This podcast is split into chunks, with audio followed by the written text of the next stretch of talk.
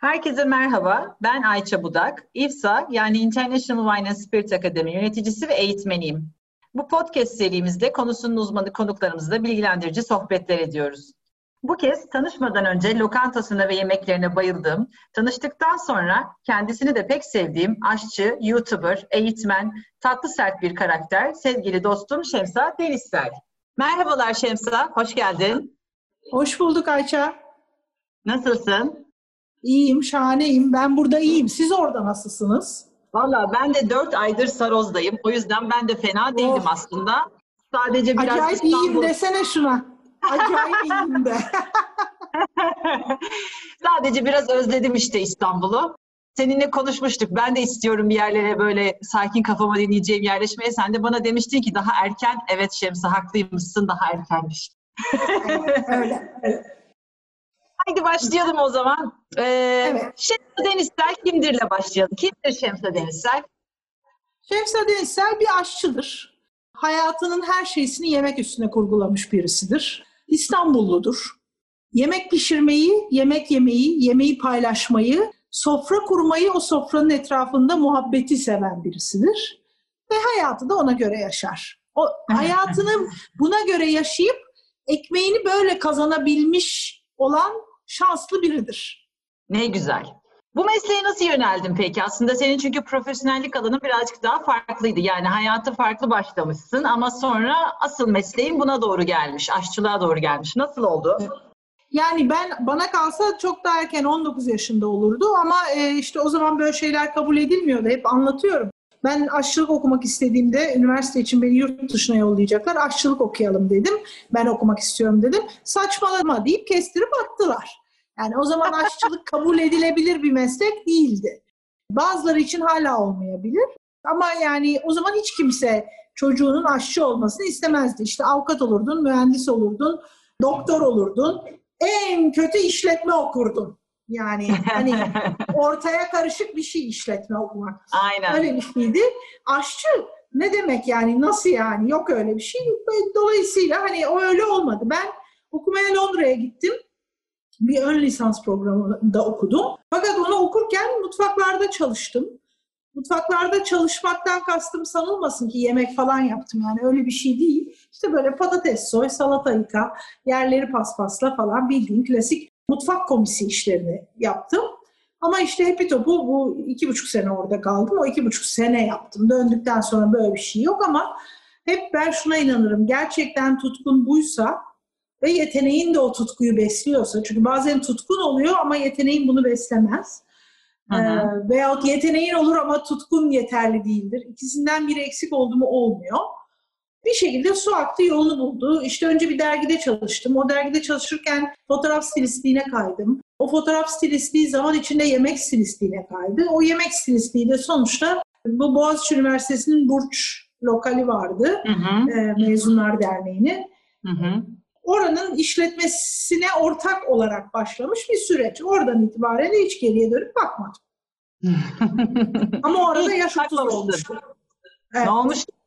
Yaş 30 olmuştu o arada. Aa, olsun ya. Bence iyi yapmışsın. İyi ki arkana dönüp bakmamışsın. Gerçekten çok iyi olmuş bizler için. Harika şeyler yarattın çünkü bugüne kadar. Eminim yaratmaya da devam edeceksin. Teşekkür ederim. İnşallah. Biraz da bir tembellik yapmak da güzel oluyor. Yalnız onu da söyleyeyim. Peki bu süreçte böyle örnek aldığın, daha doğrusu örnek almak değil de ilham aldığın birileri oldu mu? Başlarken hiç kimse olmadı. Başlarken benim kurduğum lokanta yani bir örneği olan bir lokanta değildi. Dolayısıyla örnek alacak bir durum da yoktu. Aslında temelini İstanbul'un esnaf lokantalarına dayandırarak bir fikir oluşturdum ben. Çıktığı nokta oydu ama tabii sonra bir sürü bir araba laf işittim. Esnaf lokantası öyle olur muymuş, o paraya olur muymuş falan gibi. Çok da haksız değiller ama bölgenin Nişantaşı olduğunu ve esnaf lokantasına gelenlerin de oranın beyaz yakaları olduğu gerçeğini veya dükkan sahipleri olduğu gerçeğini de unutmuyor olmak lazım ama her neyse. Yani geçmişimizden, geleneğimizden gelen bir fikri günümüze nasıl adapte ederimden çıktı. Onu da düşünmemin sebebi insanların bu yönde bir ihtiyaçları olduğunu gözlemledim ben. Nişantaşı'nda o zaman 3-5 kafe var. Kafelerin hepsi birbirine aynı yemeği veriyor. İşte Hı-hı. makarnalar veriliyor, salatalar var, krepler var. İşte öyle bir de bilmem ne soslu antrikot falan gibi şeyler var ama hepsi aynı şeyi veriyor. Yani hiçbirinde Hı-hı. bir değişiklik yok. Çok ve doğru. bakıyorum ben çıkıyorum. Böyle bayağı tayyörlü diyeceğimiz eski usul. Etek ceket, pantolon ceket, yani belli ki beyaz yaka çalışan, orta ve üst düzey. Ve işte ne bileyim avukatlar şunlar bunlar da olabilir. Böyle gidiyorlar öğlenleri o kafeler doluyor. Fakat üst düzeyler için geçerli mi bilmiyorum ama orta düzeyler için görüyorum ticket'la ödüyorlar. Fakat haftanın 5 günü çalışıyorlar. 3 gün oraya giderse 2 günde yan sokaktaki Ayşe teyzenin yerine gidiyor. Ve sonra da midesi ağrıyarak oradan çıkıyor. Çünkü 3 liraya bir yemek yiyor fakat yani ne yiyor? Sulu yemek yiyor. Evet. Bizim insanımızın sulu yemeğe olan bence DNA'sından bir ihtiyacı var. Doğru. Yani sulu yemek yemedik mi bir süre sonra kaşıntı basar bizi. Yani o şık yemekler ya da işte meyhane de bizim kültürümüzde aynı şekilde var. Onu da canımız çeker. İşte rakı, balık, meyhane veya kebapları kenara koyduğun takdirde o tırnak içindeki şık yemekleri, illa fine dining'den bahsetmiyorum. Yani her türlü lokantayı bunun içine alabilirim fine dining olmasın. Eninde sonunda süslü şöpöpö yemekleri bir yerde bırakıp dolmaya kendimizi gömmek isteriz. Yani kesinlikle. Bu belli bir şey. Hiç değişmez. Ekmeğe de böyle suyuna banmayı severiz. Şimdi tabii için yapmıyoruz öyle şeyleri ama veyahut ekmeğin gluten problemi var neyse ayrı konular onlar. Ama ne yaparsan yap buna ihtiyaç duyuyoruz ve evde de bu yemekleri pişirecek zamanımız artık yok. Hı hı. Yani 20 sene önce de yoktu. Çünkü ağır bir şekilde çalışılıyordu ve insanlar eve gittikten sonra dolma doldurmak yani yok öyle bir şey. Veyahut fasulyeyi ıslayayım da bir kuru fasulye yapayım veyahut taze fasulyeyi ekleyeyim de yani istiyor yemek fakat bunu yapmaya zamanı yok, hali yok. Doğru. İsteği yok. Yemeğe isteği var ama onun getirdiği uğraşa yok. Dolayısıyla esnaf lokantası her daim geçerli bir şey. Çünkü o sulu yemek ihtiyacını, ruhunu besleyen oradan gideriyor. Öyle olunca işte köşe aralarında yani eski usul esnaf lokantaları bence hala kraldır. Yani üstlerine tanımam. Ne bileyim bir NATO lokantası ya da Kanaat eskisi kadar iyi değil ama Kanaat'ın temsil ettiği işte şey böyle Şahin şeyde belki. Sultan, Şahin %100. Bunlar %100 geçerli lokantalar. Bana göre de en iyileri bunlar. Ama bunun dışında Nişantaşı'nda çalışıyorsun. İşte kafeler var gidiyorsun. Zaten onlara gitmek istiyorsun. Sosyalleşmek olarak da ona ihtiyacın var. Hı hı. Fakat yemek için işte ara bir sokakta bir Ayşe Hanım teyze dolma yapıyor. Ona gidiyorsun. Sonra çıkıyorsun miden ağrıyor. Çünkü yağ kötü bir yağ. Ondan sonra da onu 3 liraya nasıl mal etsin? Mecbur yani. Tabii öyle kullanmaya. Onun da bir suçu yok yani. Yaşamaya, barınmaya çalışıyor. Çünkü dünya kadar kira ödüyor. Nereden kısacak? Mecburen tabii ki aldığı malzemenin kalitesinden kısıyor. Veyahut belki zaten evinde de o kalite malzemeyle yemek yapıyor. Onu da bilmiyorum yani. Her zaman iyi kaliteyle yemek yapmak da mümkün olmayabiliyor pahalılıkta. Tabii. Yani... Tuzun kuru, benim gibiler tuzun kuru olmanın getirdiği şımarıklık içindeyiz biz. Ben öyle söyleyeyim. Benim gibilerden kastım sen de ona dahilsin. Yani bu bir zengin olma hali değil. Ama işte bak Saroz'a gidiyorsun. Orada bir bağ bahçe var. Oralardan da domatesini şuyunu buyunu alıyorsun geliyorsun. Ondan sonra yolda işte ne bileyim kavun satıyor herif veyahut Kapıdağ'dan geçerken kırmızı soğan alıyorsun. Bunların hepsi belli bir imkanı işaret ediyor. Zenginlikten bahsetmiyorum ama... Doğru. Maddi zenginlik değil ama esas zenginlik o. Kapıdağ'dan kırmızı soğan almak, Bayramiç'ten nohut almak, Saroz'dan domates getirmek. Esas zenginlik bunlar hayatta. Yani bunlara ulaşabiliyor olmak gerçek şans. Ve herkes de bu kadar şanslı değil. Onu da biliyoruz. Dolayısıyla mecburen evinde işte o pazarda veya markette ne bulduysa onunla yemek pişiriyor. Ya da iyi zeytinyağını Ayvalık'tan getirmek veya almak mümkün değil. Dolayısıyla işte imkanlar neye el veriyorsa onunla yemek pişiriyorsun. Çünkü sonuçta yemeğin özüne karın doyuracaksın. Onlar da karın kendi karınlarını doyurmak veya kendilerine müşteri olarak gelenlerin de karnını doyurmak için çözümler üretiyorlar.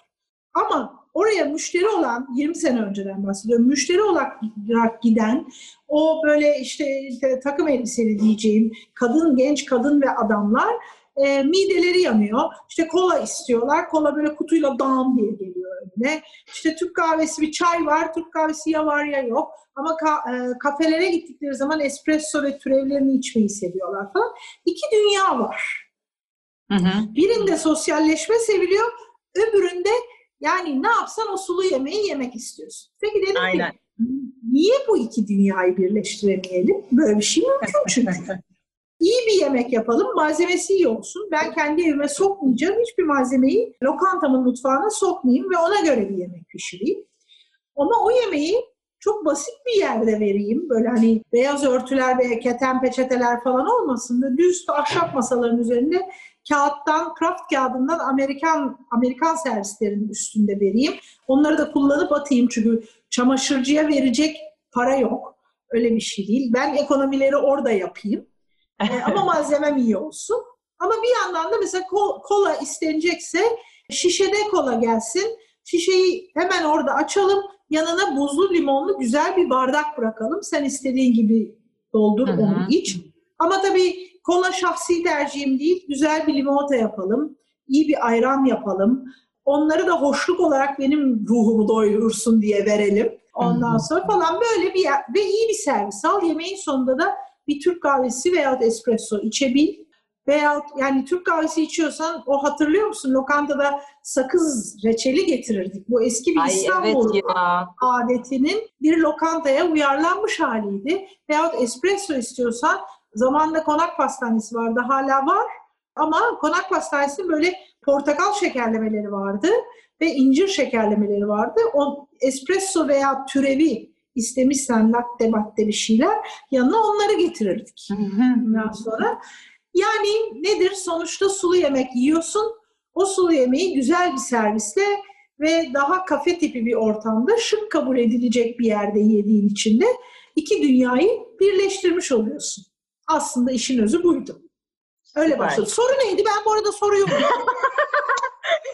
sen benim ilerideki sorularımdan bir tanesi de yanıtladın ama neyse. Öyle bir şey. İlk soruda cevaplayacak bir şey var.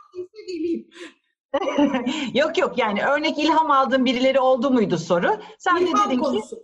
Dolayısıyla başlarken tabii ki esnaf lokantaları bir ilham kaynağıydı. Hı. İlk başta bir ilham yok başka birinden ama tabii ki ben de bir amatör olarak başladım. Yani mutfağa girdiğimde o yemekleri yaparken o lokantaya açtığımda asla bir profesyonel değildim. Elinin hamuruyla bu işlere soyunmuş ev kadını demeyelim ama bir kadındım yani. Ama ben çok hızla profesyonelleşmeyi seçtim. Çünkü bununla ilgili çok ciddi bir tutkum vardı. Ve başka bir dünya olduğunu da görüyordum. Yaptık onu da öyle işte. Ya hiçbir zaman sığınmadım. Ya da bir kafe açsak da eşimiz dostumuz gelse. Hiç öyle bir şeyim olmadı. Ben onu hep bir iş olarak gördüm ve onu iş olarak yapmak istedim. Hı. Yani tabii ki okumaya, yurt dışını takip etmeye oradan sonra başladım. Lokantayı açmadan, kantini açmadan önce dışarıda takip ettiğin şef mef birileri var mıydı dersen hayır yok. Hı. Sonrasında tabii ki başka bir dünyayla tanıştım ve ilk 3-4 seneden sonra da sürekli kendimi yurt dışına götürür oldum. Bunun için kendime daima bütçe ayırdım. Gidip yemek yer oldum. Hem yemek yani Michelin yıldızlı yerlerde de yedim. Oraların sokak yemeği deneceği şeyleri de yedim. Bistrolarda, braserilerde her çeşit yemeği yemek üzere ben esas yani o anlamda eğitimimi oralardan aldım. Yani gidip birisinin yanında bıçakla bilmem ne yapmayı kendime öz almadım. Yani bugün zaten hani aşçı diye bakacak olursak ben bir sürü meslektaşımdan teknik olarak daha zayıf birisiyim. Yani ben bunu biliyorum, kabul yani yaparım, her şeyi yaparım ama ne bileyim sevgili Ali'nin yapacağı rahatlıkta zırt diye uykumda yapamam ben. Onu düşünmem gerekir. Yani anlatabiliyor muyum? Herkesin kuvvetli olduğu noktalar var. Ama ayıptır söylemesi kimse de benim gibi yemek pişiremez, lezzet açısın. Çok tatlısın bu gerçekten. Bu işler eğitimli olmuyor. Ay. Biraz zor. Evet, çok doğru. Yani eğitim elbette ki önemlidir. Elbette yetenek de önemli. Ama yani ikisi birleşiyorsa ya da bazen işte senin örneğinde olduğu gibi birleşmeden de doğru projeyle, doğru içerikle acayip bir yerlere gidebiliyor olay. Yani sen İstanbul'da hiç olmayan bir tarzda bir yeri yaratarak ve ihtiyaç olan bir şeyi, bulunduğu bölge için ihtiyaç olan bir şeyi yaratarak efsane bir yeri hayatımıza soktun. Uzun bir süre çok severek gittik geldik. Bizim ofisimizin Şişli'de olduğu dönemde ara ara yürüyerek gidip gelmeye çalışıyorduk. Evet, yani kantin defteri diyelim kendisine. Evet. Bak şurada da şeysi duruyor. Dur göstereceğim. Bak. Tabelası gördüm, süper ya. Peki Şemsa, pişirmeyi en çok sevdiğin malzeme ya da yemek desem sana? Vallahi o değişir. Yani o sırada canım ne yemeği istiyorsa ben onu pişirmek istiyorum. Mesela şu anda canım deli gibi palamut istiyor. Bugün sabah Burhaniye pazarına gittim. Burhaniye pazarının fena olmayan bir balık bölümü var. Şu anda halihazırda sardalya var. Böyle küçük sardalyalardan aldım. Bu akşam onları kızartacağım. Canım o palamut istiyor yani. Ne yaparsan yap. Mevsim geldi ya. Ben İstanbulluyum ya. Çingene palamutu şimdi başladı ya. Başlamış olmalı yani. Ama benim canım palamut istiyor. Bir palamutlar aldım ama iyi çıkmadı. Ne yapalım kader? Çok güzel bir uskumru buldum. Onu da aldım mesela. Yani aklımda 3 tane balık almak yoktu. Aslında bir palamut bulsam derken, o sırada şu anda canım olmam derken palamut yalan oldu. Uskumru ve sardalya alıp döndüm. Ve benim yani biliyorsun zaten mevsimsel yemek pişiriyorum hep. Mevsimsel pişirmenin yani çocukluktan itibaren aile evim, sonra kendi özel yaşantım ve lokantam hepsi o çizgide gittiği için bu mevsimsel yemek pişirmenin bende oluşturduğu şöyle bir şey var. Mesela böyle Ocak ayında falan benim canım enginar çekmeye başlar. Mart sonu enginar çıkar. Eski usul. Şimdi hep var ayrı konu ama evet. Ocak, Şubat ben böyle enginar aşeririm. Mart sonunu zor beklerim. Mart sonunda enginara girerim. Deli gibi işte 2-2,5 ay enginar yerim. O sırada sadece onu pişirmek isterim. Ama mesela Mayıs olduğunda artık enginarı da çok yemişimdir. Öf, gene mi enginar derim. Lan bir patlıcan olsa da yesek derim. Sonra ya şöyle bir domates olsa da tuzlayıp yiyiversem derim. Sonra mesela şu anda gözüm domates görmek istemiyor. Bıktın artık. Bıktım yani, domatesi yedik, kuruttuk, salça yaptık, pestil yapıyoruz.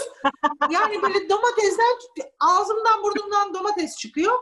Şimdi böyle bugün sabah pazarı gezerken badalanın zamanı burada. Yani kuru fasulyenin buradaki küçük badalan gördüm. Mesela 15 kilo badalan aldım, onları ayıklayıp dondurucuya atacağım.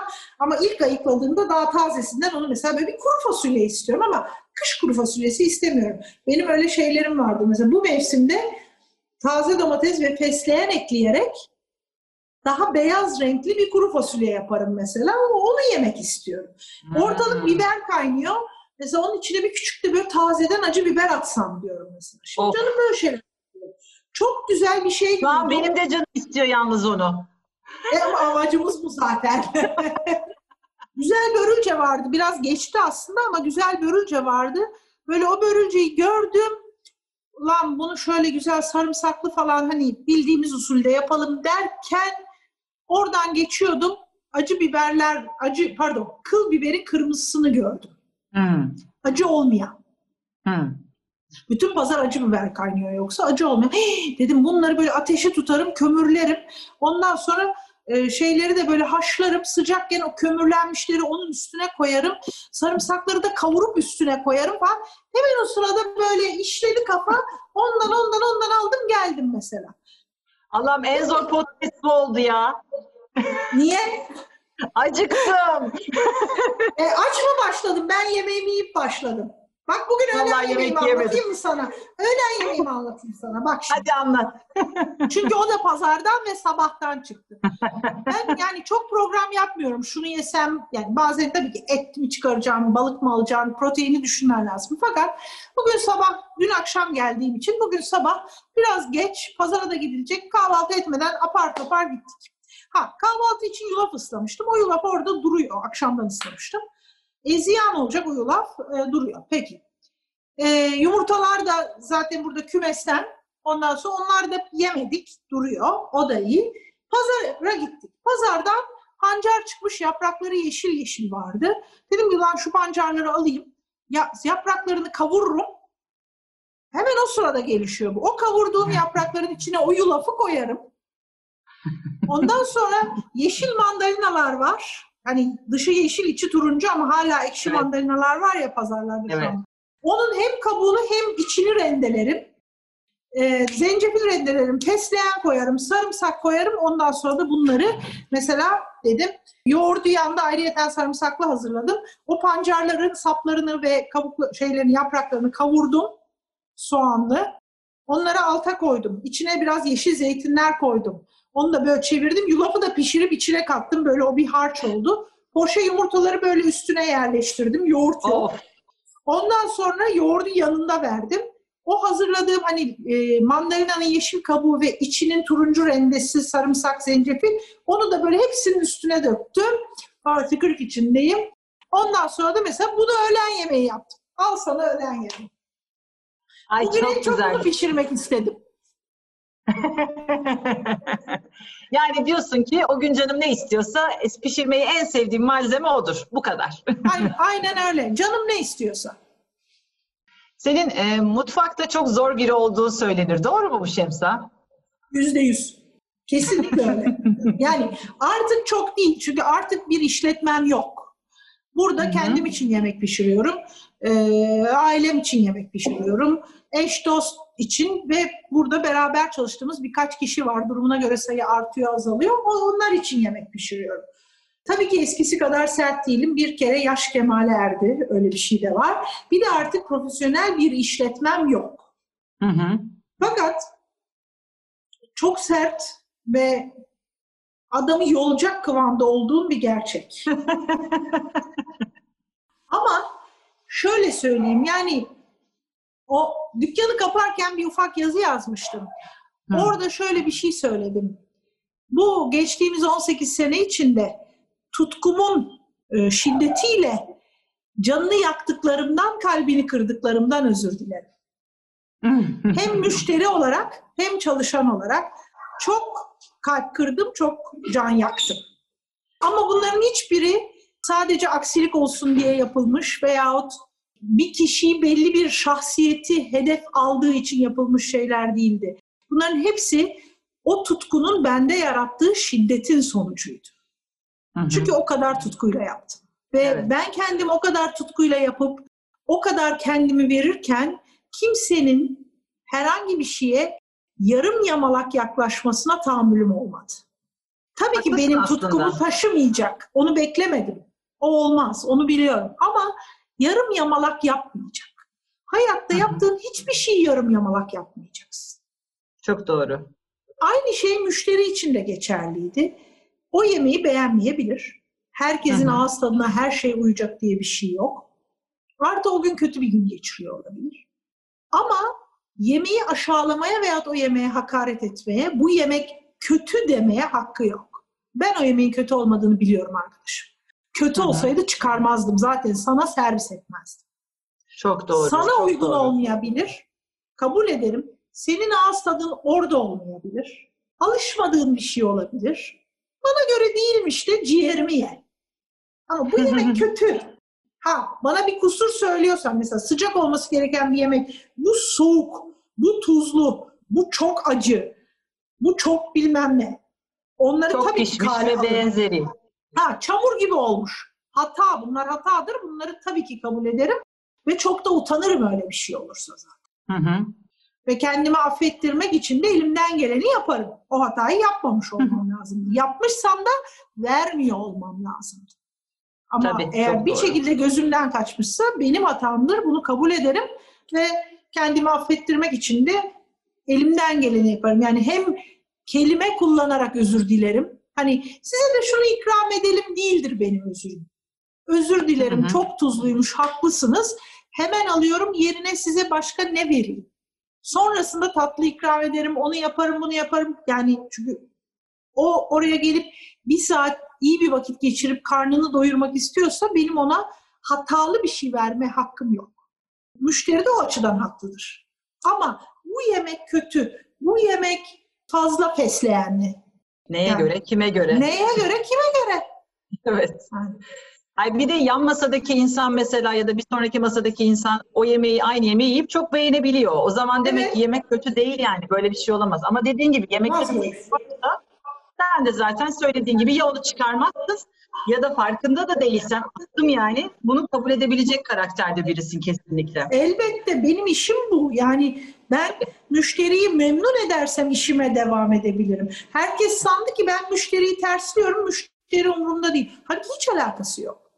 Ben müşteriyi memnun etmek isterim ama müşteri memnuniyeti çok önemli olmakla beraber müşteri her konuda haklı değildir. Tabii, tabii. Aynen. Bizde öyle bir şey de var. Bak söylenir. Bir destur. Bu çok önemli. Doğru. Yani sen bu kadar tabii tutkuyla işini yaparken mutfakta da seninle beraber benzer tutkuyla çalışacak birileri olmaları gerekiyor ki yani senden bir şeyler kapabilsin, öğrenebilsin ki bunu daha ileriye taşıyabilsin. Senin bu kadar zor biri olmana rağmen aslında yetiştirdiğin ve şu anda başka yerlerde çalışan bir sürü de taleben var burada. Sen onlara tıfıl diyordun değil mi? Tıfıl, evet. Aynen. Bunlar hepsi yani en azından ya da benim görüştüklerim seni büyük bir sevgiyle anıyorlar. Yani senin zor biri olmana rağmen seni büyük bir sevgiyle anıyorlar. Nasıl oluyor? Hem mutfakta zor olup hem de kendini sevdirip sonrasında güzel anılmayı sağlamak. Birkaç şey var. Bir, delice bir tutku. Tutkuyu insanlar ismini koyamasa bile fark ediyorlar. Ve tutkuya doğru çekilirsin böyle. Yani karşındaki insan müthiş tutkuluysa ona doğru böyle bir mıknatıs gibi çekilirsin. Bir kere bu var. Ben çok insan çektim kendime. Şanslıydım. O insanların bazıları benle kaldılar ve benim tutkumu her zaman anlamasalar bile benim için çırpınarak müthiş bir fedakarlıkla diyeyim ben sana, benim yolumu açmak için kendi yolları yaptılar o işi. Şimdi bunların başında Bayram Usta, Ergün, Uğur, Alanur, Nihal, yani bunlar direkt isim vereceklerim. Benim ilk A kadrom dediklerim. Ben çok şanslı görürüm kendimi. Hadi bunlarla başka bir ilişkimiz de oldu. Biz aile olduk. Yani biz, ben patron, o çalışan, ben şef, o çırak olmanın çok ötesine geçtik, aile olduk. Bunları kenara koyalım. Ama onun dışında dediğin gibi yetiştirdiğim bir sürü tıfıl var. Bir kere çok sert oldum ama ben de öğrendiğini hiçbir yerde öğrenemezdi. Çünkü yani bir kere her gün menü değiştirdim. Sen 18 sene her gün menü değiştirmek ne demek biliyor musun? Türkiye'de bir muadili var mı? Yok. Sonra akşam restoranı açtık. Akşam yemeğine de ayrı menü çıkardım ve değiştirdim. Yani 2 sene boyunca de ki 300 gün açıktık. 300 her gün açıktık. 600 gün boyunca 600 öğle menüsü, 600 akşam menüsü çıkardım. Ne demek bu? Yani İnanılmaz. Bu kimsenin yapabileceği, kolay kolay yapabileceği bir şey değil. Ve bu çocuklar gittikleri bir yerde aynı risottoyu 2 sene pişiriyorlar. Ne öğreniyor çocuk Allah aşkına? Hiçbir şey. Hiçbir şey öğrenmiyor. Evet. Onun için biz bir cacık ilerlemiyoruz. Bir menü yapıyoruz, üstüne yatıyoruz.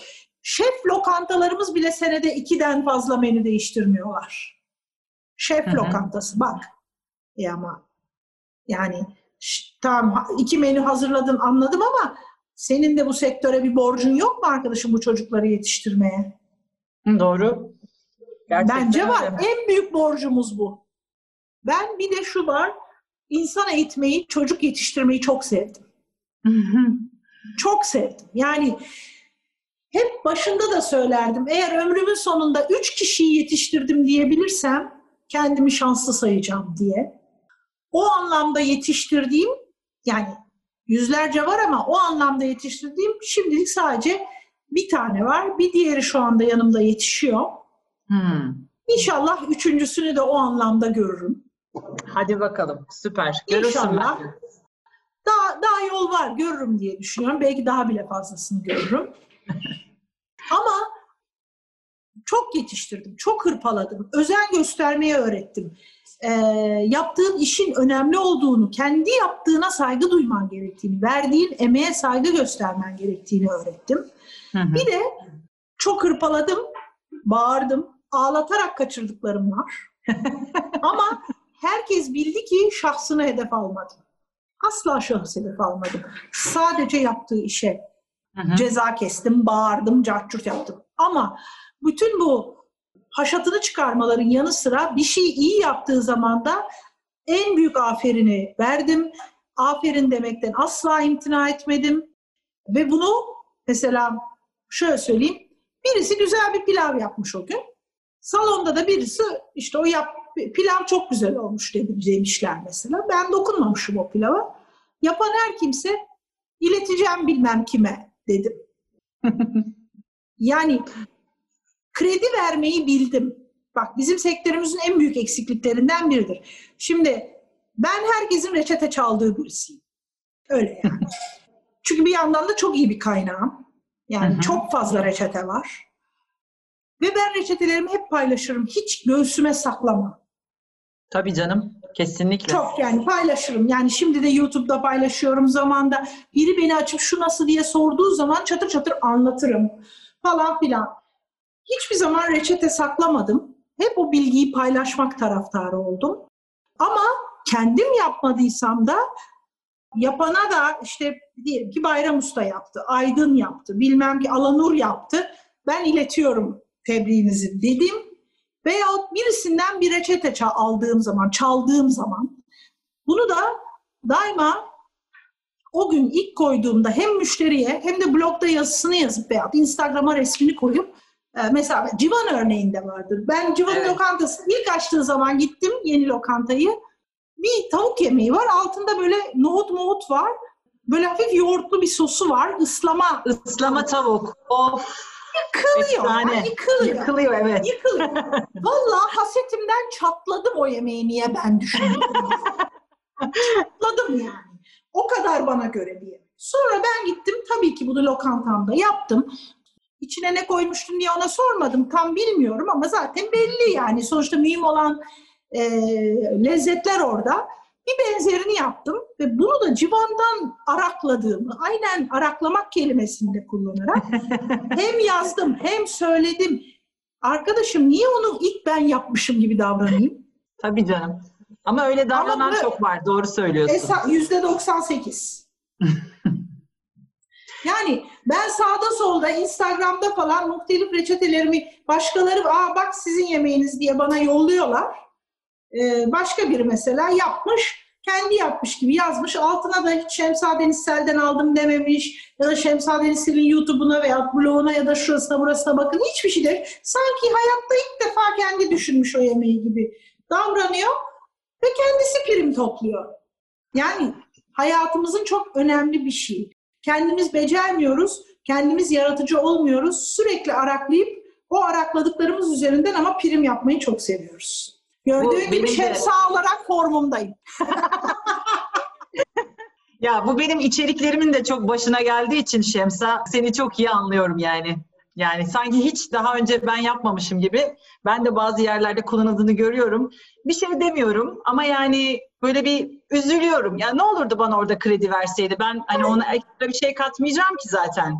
Hani gurur duyarım tam tersine öyle bir şey yaptıklarsa. Neyse. Yani ben seninle yaptığımız etkinliklerde de en çok dikkatimi çeken şey oluyor zaten. Sen bütün ekibini işin sonunda tek tek tanıştırıyorsun.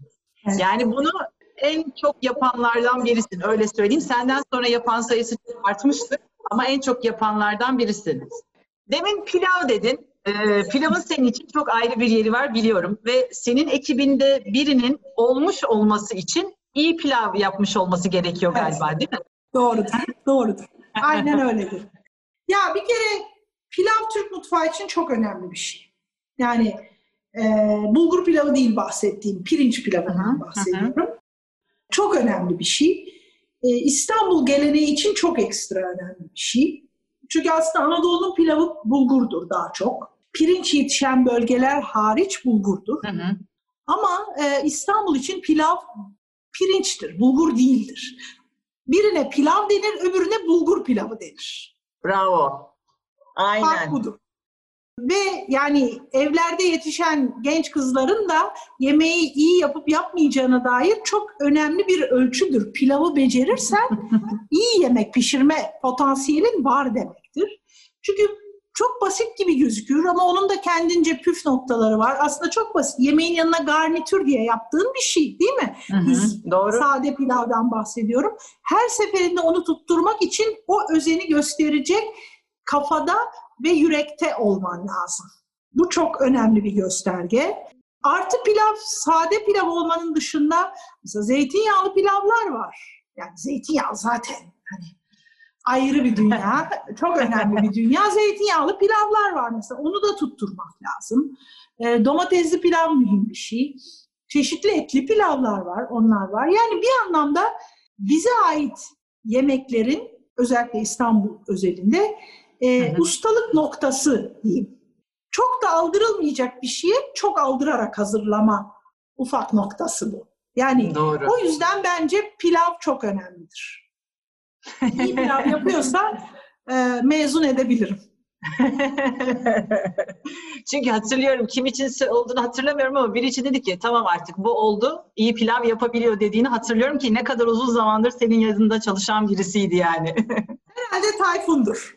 Muhtemelen Tayfun'dur. Ben ona hatta pilavı o kadar iyi yapar oldu ki bir bakır pilav tenceresi hediye etti. Ya çok tatlı. Mezuniyet hediyesi olarak, evet. Süpersin. Gerçekten iyi yemek yapar. Aslında kantini bayağı konuştuk ama gene küçücük sorayım. Yani kantin bu kentin, yani İstanbul'un, hatta ülkenin de en karakterli lokantalarından biriydi, restoranlarından biriydi. Bunun oluşmasında bir sürü şey var. Bir kere işte senin anlattığın, bulunduğun bölgeye uygun bir konsept yaratmak. Ondan sonra ona uygun yemekler yaratmak. Her şeyin mevsimlik olmasını sağlamak gibi bir sürü şey var. Yani bunlar senin bize az önce aktardıkların. Kantinin karakteri böyle oluştu diyebilir miyiz? Yoksa buna eklenecek bir sürü başka şeyler de var mıdır? Yani kantinin karakteri aslında Şemsa'nın karakteriyle ve Şemsa'nın ruhuyla oldu. Ben kendim için doğru olduğunu düşündüğüm her şeyi kantine akıttım. Hiç mış gibi yapmadım. Kendim için tercihlerim, o sırada yemek istediklerim, her neyse ve bütün heyecanlarım o yemekten, o mekana, benim personelime ve orada gelip yemek yiyen insanlara geçti. Aslında hiçbir şey ekipsiz olmuyor. Ekip olmadan asla olmuyor. Yani ben o demin saydığım Bayram Usta, Ergün, Uğur, Nihal, Alanur, Şevket falan, bunlar olmadan benim bunu yapmama imkan yoktu. Hani dedin ya demin, çıkarıyorsun ve insanlara yemeğin sonunda ekibine teşekkür ediyorsun, tanıtıyorsun. Şimdi söyleyeceklerimin burnu büyüklük olarak algılanmamasını rica ediyorum. Çünkü ekipsiz yapamazdımı en baştan söyleyeyim. Ama benim ruhum olmasa kantin olmazdı. Doğru ama. Evet. Yani çok güzel bir ekibin vardı gerçekten. Çok, İnanılmaz çok. Bir ekibin vardı. Bir pırlanta ekip yani. O da benim şansım. Yani gerçekten bambaşka bir ekibim vardı ve yani bana inanıp bana kendilerini adamaları, benim yoluma kendilerini adamaları kolay kolay kimselere nasip olacak bir şey değil. Tabii. Ama hepsine minnettarım. Hepsine olan gönül borcum çok başka. Hiç ödenebilecek bir şey değil. Hepsini çok güzel. Tahmin ediyorum ya. Biraz yüzün mü değişti senin? Evet. Çok özlüyorum. Yani bak, sesim de doluyor. Gerçekten onların bazılarını düşünürken burnumun direği sızlıyor. Lokantayı özlüyorum ama çocuklarımı özlüyorum. Aileydi onlar benim için çünkü. Ya ne kadar güzel bir şey. Eminim onlar da aynı oluyordur zaten senden, seni düşündükçe. Evet. Yani bazıları çok hayal kırıklığı oldu ama çoğunluğu arayıp sormaya, patron ne haber demeye. Tabii ki her gün, her hafta, her ay değil ama birkaç ayda bir patron ne haber diye arıyor ya. Şahane bir şey. Yani tabii, bayram değil, seyran değil. İşte bu kadar, daha fazla ne olabilir? Ve bazen de ben arıyorum. Yani illa onlar beni arasın gibi bir şey değil. Mesela Ergün'ü bazen arıyorum. Ne yapıyorsun ya diye. Çünkü gerçekten özlüyorum. Yani evet. Alanur'u özlüyorum. Mersin'de. Kısmetse Ekim ayında gideceğim. Ay şahane. Çok mutlu olacak. O da kendisine bir yer açıyor. Kendine bir yer açıyor. Ondan sonra inşallah yolunda gitsin, iyi gitsin. moral destek için, yani ne zaman açacağını bilmiyorum. Ben oradayken açar açmaz açılmış olur, daha sonra açılacak onu bilmiyorum. Ama ben Ali Usta'mın yanına bir gitmek, bir elini tutmak, bir onu sıkmak istiyorum yani. Ne diyeyim? Evet. Evet. Sen tabii podcastta görünmüyor ama gözümü sildiğimi sen görüyorsun herhalde. Kesinlikle görüyorum. Zaten ifadenin değiştiğini direkt fark ettim yani. Böyle bir hüzün çöktü yüz ifadene. Evet. Çocuklarımı özlüyorum. Bu da güzel bir şey ama iyi bir proje, iyi bir iş zaten doğru bir ekiple ve doğru bir liderle olur. Sen de onların liderleriymişsin. Onlar da doğru ekipmiş. Her şey birleşince de müthiş bir iş çıkmıştı ortaya. Peki, Kantinin bir misyonu da dükkanda özel seçilen küçük üretici ürünlerine ulaşmayı da imkan sağlamasıydı. Değil mi? Evet, çünkü aslında o dükkanın bütün çıkış fikri ve orada satılanların hepsi, şimdi biz kendimize mesela tavuk suyu yapıyorduk. Hı hı. Organik karkas buluyorduk. Organik karkastan tavuk suyu yapıyorduk. Dedim ki ben bu dükkanda, bu dükkana, böyle bir dükkan olsa biz kendimiz için ürettiğimiz işte o organik tavuk suyunu, iyi pestoyu, hardalı, bunların hepsini kendimiz üretiyoruz. Satışa koysak, çünkü ben onlar sayesinde evde rahat iyi yemek yapıyorum.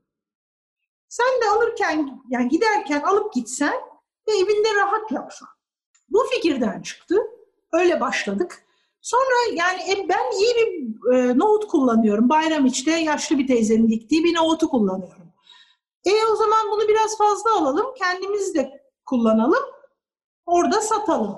İlhan abiden Kars gravyeri alıyoruz, lokantada kullanıyoruz, öndeki dükkanda satıyoruz. Biz yani kendi dükkanımızda, kendi lokantamızın mutfağında ham madde olarak kullandığımız küçük üretici malzemesini dükkanda da satar olduk. Kendimize erişte yaptırıyoruz mesela. Bizim çocuklardan Soner'in annesi bize erişte yapardı. Düzceliler onlar. Bize erişte yapardı lokantaya. Ona fazla yaptırıp onu dükkanda da satar olduk. Şimdi bir kere alırken iyi bir malzeme aldığından %100 emin oluyor.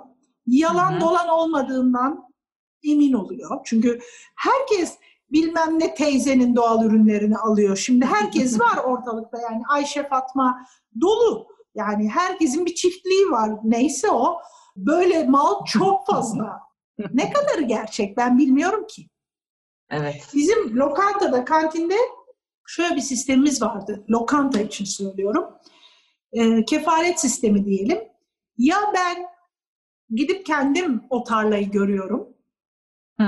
Ya da sen geliyorsun ki benim yan komşum Saroz'da şöyle bir domates ekiyor. Şu domatesi al, hiç şu şey kullanmıyor, bilmem ne gübre kullanmıyor. Tamamen işte keçi gübresi, koyun gübresi bilmem ne falan filan, atalık tohum, domates de bu diye sen getiriyorsun. Yani senin kefaletin. Ya da o kefaletle ben onu alıyorum. Gidip her yeri görmemin de tabii ki imkanı yok. Ama ben hani başta da dedim ya, kendi evimde kullanmayacağım hiçbir malzemeyi lokantama sokmadım. Aynı mantıkta böyle bir kefalet sistemiyle oluşmuş bir ağım oldu. Ne güzel. Şeyler de oldu. Mesela diyelim ki bir kadın bir peynir üretiyor. Öbürünün bir tane mor havucu var. Öbürünün bir bilmem nesi var. Zaman içinde, yani ben bunu çok uzun senelerdir yapıyorum. Kimse bu cins malzemenin üstüne daha gitmezken orada bir deli kadın varmış. O nohutu alıyormuş ya da o havucu alır belki diye bana malzeme yollayanlar oldu. Böyle yani çok ciddi bir ağ kurduk biz zaman içinde. Ve o ağdan gelen ürünleri lokantada kullandık ve onların da fazlasını dükkanda sattık. Yani herkes de, yani bizim kendi kredimizi, çünkü herkes benim ne var yani mutfağıma herhangi bir an girse ayçiçek yağı bulamayacağı ortada. Kesinlikle. Veyahut kamola yağı veyahut frita bulamayacağı ortada. En kötü bulabileceği en fazla Riviera zeytinyağı olabilir. O da kızartma yapmak için. Dolayısıyla bizim gönlümüz rahat. İsteyen herkes her an girip her malzemeye bakabilir. O rahatlıkla olunca da yediği şeyden de zaten sonuçta miden falan kaynamıyorsa malzemenin iyi olduğunu aslında anlıyorsun. Aynen. Ondan sonra o zaman da o gönül rahatlığıyla bana güvendiği için, o lokantada yediği yemeğe güvendiği için o malzemede bizim yalan söylemeyeceğimize güveniyor. Geçen sene şöyle bir şey oldu. İşte bizim zeytinlikten zeytinyağı çıkıyor. çıkan 1,5 ton zeytinyağı çıktı. Ben bir zeytinyağı fotoğrafı koydum Instagram'a. 1 ton zeytinyağı sattım. 500'ü kendime ayırdım 1 sene kullanacağım diye. 1 tonu da sattım. Tabii satacağım. Ne yapacağım o kadar yağ çünkü. Hani zeytinyağcı mı oldun? Hayır olmadım. Olmayacağım. Yok öyle bir niyetim. Fakat o kadar iyi sattık ki yani ve tabii ki benim sattığım bir malın eğer normalde 20 liraya ya da 25 liraya satılıyorsa ben 45 liraya satıyorum. Beğenmeyen almasın. Ben onu satmak zorunda değilim. Benim için kıymetli kendi zeytinliğimin yağı ve zaten evi topu 1 ton var ya da 300 kilo var. Neyse yani. Beğenmiyorsan alma. Ben onu nasılsa kullanırım yani. Şöyle boca ettiğin için sen nasılsa kullanırsın. Tabii, sorun yok. Tabii ki kullanırım. Şimdi orada karıştırmayacağım. Ondan sonra fakat aniden böyle şey oldu. Bizim burada işte birkaç kişi burada derken yani ev ve burada çalışanlardan ya patron bunu biz bu kadar iyi paraya satıyorsak yandan da zeytin alıp sıktıralım ya da sıkılmış çok iyi başka böyle küçük yağlar var. Onları alıp satalım dedi. Şimdi ben bilmez miydim yan bahçenin yağını alıp kendi yağım diye 2 ton daha yağ satmayı? Hayatta yapmazsın. Net. Hiç senin tipin değil. Ben bunları değil. bir fırçaladım. Siz kolay sanıyorsunuz galiba. Ben 20 sene uğraştım bu isim için dedim. Tabii. Hayatta yapmazsın. Satmam yani. Yok öyle bir şey. Başka bir yağ alıp satıyorsam da onun başka bir yağ olduğunu söyleyerek ancak satarım. Kesinlikle. Ama işte bunu oluşturmaktır esas olan bence. Evet. Ben satmam. Bu sene mesela öyle bir yağ çıkmayacak. Çünkü var senesi yok senesi hikayesi. Şimdi bakıyoruz ağaçların üstünde daha az zeytin var. 1 ton bile çıkmayabilir bu sene. Evet bu sene her bölge öyleymiş ya. Çok fena. Öyle. Bizim de bakacağız pek parlak çıkacağına. Talep var, almak isteyenler var. Ekim sonu Kasım başına hasatı bekleyelim diye cevap yazıyorum ben. Çünkü belki de satamayacağım, bilmiyorum. Belki de, tabii. Ne çıkacağını göreceğim, ona göre davranacağım. Şimdi mesela elimdeki yağ tenekelemeye başladım. Tanklarda duruyor bizim yağlar. Tam kaç litre yağım var? O yani biraz erken hasatım var, biraz normal yağım var. Ama seneye onların hepsi eğer yağ az çıkarsa... Bir de erken hasat mı sıkayım, daha biraz bekleyip geç sıkıp daha çok yağ almaya gideyime bakacağım. Onun için elimdeki yağ miktarına bakacağım. O yağ miktarı bana mesela seneyi pişirmeye yetecek kadar geçirecekse, mesela o zaman erken hasat sıkarım hepsini, ince bir yağ mı? Yok çok az yağ kalır, bir seneyi geçiremem diyorsam, o zaman biraz bekleyip daha Kasım sonu Aralık başı sıkıp daha fazla yağ kendime yaratmaya çalışacağım. Artan olursa zaten duyuracağım. Alana alışa. Yani kaç kişi önce davranırsa o olacak. Yapacak bir şey yok. Aynen öyle. Limited edition çünkü. Ay evet şekerim bildiğin gibi değil. Sen sadece iyi bir aşçı değil, aynı zamanda süper bir konuşmacısın. Ben bunu hani seninle etkinlik yaparken de fark ettim zaten. Başka fark edenler de vardı ki sen şahane bir YouTube kanalı açtın. Bu konuşma içten mi geliyor? Bu kadar güzel anlatabilme. Yoksa hani ne bileyim daha önce bu konuyla alakalı bir çalışma yaptığında öyle mi gelişti bu? Hayır şekerim bildiğin gevezeyim ben. Benim gibilere çenesi düşük denir. Ama hiçbir çalışma yapmadım. Rahat konuşamam. Her konuda rahat konuşamam. Kendi bildiğim yaşadığım, kendi olduğum halle ilgili derdimi güzel ifade edebilirim. Kendimi iyi anlatabilirim ama bilmediğim bir konuda da mesela sen bana dersen ki şarap konuşalım Şemsa, ben konuşmam. Hiç sen gördün mü benim şarap hakkında konuştuğumu? Konuşmam. Yok. Çünkü bilmiyorum. İçmeyi seviyorum ama bilgili addetmiyorum. Tabii ki belki bir sürü sıradan vatandaş durumuna göre daha fazla şey biliyor olabilirim. Ama ben kendimi şarap konusunda bir uzman olarak asla görmem. Yanından geçmem yani. Konuşmam o zaman. Evet. Ya da zeytinyağın bilmem ne kaliteleri hakkında derinleşmek istersen derinleşmem. Konum o değil çünkü. Yani bildiğim konuyu konuşurum, anlatırım. Sana iyi gelir gelmez, doğru bulursun bulmazsın onlara da aldırmam çünkü. Rahat konuşmamın da biraz sebebi odur. Beni haklı bulacak birilerini aramam. Ben haklı olduğumu düşündüğüm şeyi ifade ederim. Hı-hı. Beğenen beğenir, beğenmeyen beğenmez. Bana ne? Bilmiyorsam da konuşmam. Sormayı da bilirim. Aa o nedir? Aa bilmiyorum demeyi de bilirim Allah'a şükür. Çok doğru. Yani. Gerçekten öylesin bu arada. Bu arada konuştuğun gibi de yazdın. Önce bir blog yazdın. Aynen konuşuyormuş gibi yazdın o blogu. Evet. Kutudan dolma tarifler.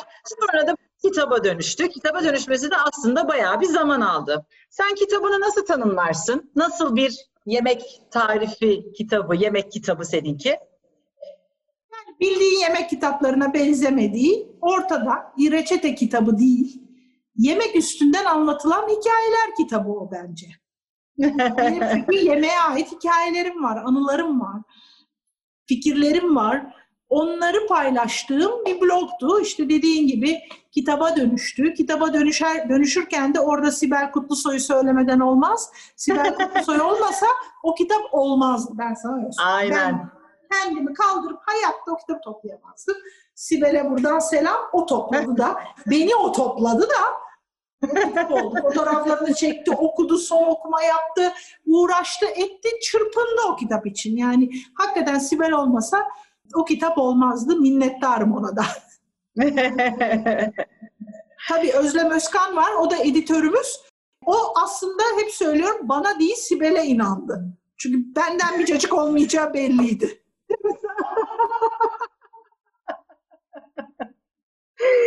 Allah'ım.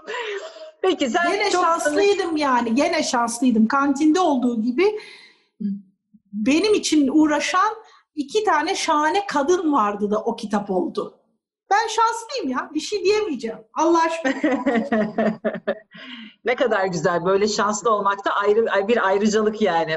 Çok yönlü bir aşçısın. Daha doğrusu çok yönlü birisin diyeyim. Daha doğru olacak. İşte blog yazdın. Kitaba dönüştü. Sonra YouTube kanalı açtın. Orası da inanılmaz duruyor. Zaten sosyal medya hesapların acayip aktif. Hem kendi kişisel hesabın hem Cooks Grove aynı şekilde. Üstelik de Cooks Grove'da da bir eğitmensin. Yani nasıl diyeyim 10 parmağında 10 marifet tadında bir durum var sanki. En çok hangisini yapmaktan keyif alıyorsun? Bilmiyorum. 2 şeyi ayırırım. Bir yemek yapmak. Direkt yemek yapmak. Yani insanlara yemek yapmak değil. Yemek yapmak. Kendime de bir şey pişirmek. Beni heyecanlandıran o sırada bu öğlenki çılbır mı, tirit mi ne olduğu belli olmayan yumurta ve pancar yapraklı ve kalmış yulaflı yemeği yapmak beni çok heyecanlandırır. Yani yemek yapmak beni çok heyecanlandırıyor. Bir de insan yetiştirmek beni çok heyecanlandırıyor. Yani insan yetiştirmek derken Cooks Grove'da eğitimler veriyoruz, atölyeler yapıyoruz. Yani bu sene hiçbir şey yapmıyoruz. Hepsini iptal ettik Covid sebebiyle. Maalesef. Ama yani gelip burada diyelim ki yemek profesyoneli olmak gerekmez. Herhangi bir yemeğe meraklı birisi de gelip bir şey yapıyor. Onlarla da bir şeyler paylaşmak güzel ama esas olarak genç sektör için insan yetiştirmek beni en mutlu eden ve en tatmin eden şey. Ondan çok ayrı bir keyif alıyorum. Ama yani diğer yani 10 parmağında 10 marifet değil. Benimki aslında hepsi yemek pişirmek üzerinden. Ben yazmasını seviyorum. Herhangi bir şey yazamam ben. Onu yazarım ancak. Kitabı yazarım yani. Yemeği yazarım. Heyecan duyduğum şeyi yazarım. Mesela birkaç tane kitap projem var. Düşündüğüm, şunları kitaba çevirsem dediğim. Ama zaman bulamıyorum şu anda. Ondan sonra işte bir diğer şeyim YouTube'a değil de ya da online dersler yapsam istiyorum. Çünkü şimdi burada ders yapamıyoruz. Online dersler yapsam, online derslerden mesela böyle bunları İngilizce yapsam ve mesela yurt dışına zeytinyağlı dersleri falan yapsam. Böyle şeyler düşünüyorum falan. Yani bunların hepsi böyle geziyor. Bu arada bir ufak televizyon yani için bir şey hazırlıyorum. Gurme için bir şey hazırlıyorum. Bir yandan onu hazırlıyoruz. Bakalım kısmetse Kasım-Masım gibi ortaya dökeceğiz. Ondan sonra hazır olursak dökeceğiz yani. Evet. Ondan sonra merakla bekliyoruz. Evet inşallah bakalım. Bilmiyorum yani, bunların hepsinin kendine göre verdiği ayrı tatminler var. Ama hiçbiri birisini yetiştirdiğindeki gibi değil. Çünkü kalıcılık orada. Çok doğru. Ben çok doğru. Kaç çocuk yetiştirirsem söyleyecek lafımı o kadar kalıcı kılarım. Ancak yani İngilizce'de bir kelime var, legacy diye. Tam Türkçesini nasıl söyleyeceğiz bilemedim. Genellikle İngilizce kelime kullanmam biliyorsun ama legacy kelimesinin elbette bir Türkçesi var ama benim şu anda yani miras demeyeceğim. O bir direkt bir miras gibi bir şey değil. Ama söyleyecek lafımın olduğunu ve hem söylenmesi hem aktarılması gerektiğini düşünüyorum. Artık buna kibir mi diyelim, burnu büyüklük mü diyelim, ne diyelim bilmiyorum ama onu ancak yetiştireceğim çocuklar sayesinde yapabilirim. Geleceğe bırakabilirim. Çünkü o yaptığın pilavı o an yiyorsun, 15 dakika sonra pilav yok. Yok. Halbuki doğru. O çocuk o pilavı yapıyorsa ve o da başka birisine öğretiyorsa Şemsa devam ediyor demektir. Şimdi bir çırak programım var. Henüz başlayamadık. Yani bu sebeplerden. Çünkü her şey bir anda olmuyor. Malum buraya yerleştim, burayı kurdum, normal atölyelere başladık falan derken Covid oldu ve tabii ki bir aksama yaşıyoruz. Ama gencim, daha yaparım. Destekçiye de ihtiyacım var. Bir çırak programı kurmak istiyorum. Hatta Levent Bey'e bundan bahsetmiştim ben zamanında. Bir çırak programı, bıçak nasıl tutulur programı değil. İnsan ağırlamaya ait, bu yemek pişirmekten sofra kurmaya, sofra kurmadan domatesi yetiştirmeye, o domatesleri pişirmeye kullanmaktan sofra düzenlemesinde süs yapmaya, bir gustoyla bu işe yaklaşabilmek ve bir gustoyla bu işi yapabilmek için bir eğitim, bir çırak programı kurmak istiyorum. Çok güzelmiş. Yani benim bölgemi tanısın, bölgemin malzemesini, küçük üreticisini tanısın, onlarla nasıl ilişki kursun, o ilişkiyi götürürken nelere dikkat etsin, kendisine neler alsın o ilişkiden, kendisi orayı nasıl beslesin. Çünkü karşılıklı olmazsa tek taraflı olmaz. Sadece onlar beni beslesin yok. Ben de onları besleyeceğim, onlar da beni besleyecek. Yani üretici ve tüketici veya üretileni kullanan anlamında söylüyorum, aşçı anlamında söylüyorum.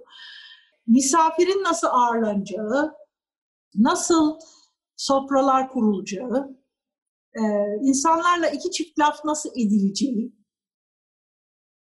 kendini nasıl zenginleştireceği, nasıl geliştireceği, bir bakış açısı kazandırabildiği çıraklar istiyorum. Ama bu benim tek başıma yapabileceğim bir şey değil Ayça. Benim burada çok ciddi yol arkadaşı olacağım, kurumsal destek verecek yol arkadaşlarına ihtiyacım var. Ya çok da yol arkadaşı birisine ihtiyacım var, firmaya ihtiyacım var.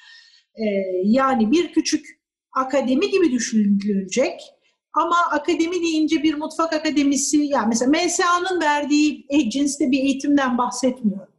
Veya gastronomi bölümü olan üniversitelerin verdiği tipte bir eğitimden bahsetmiyorum.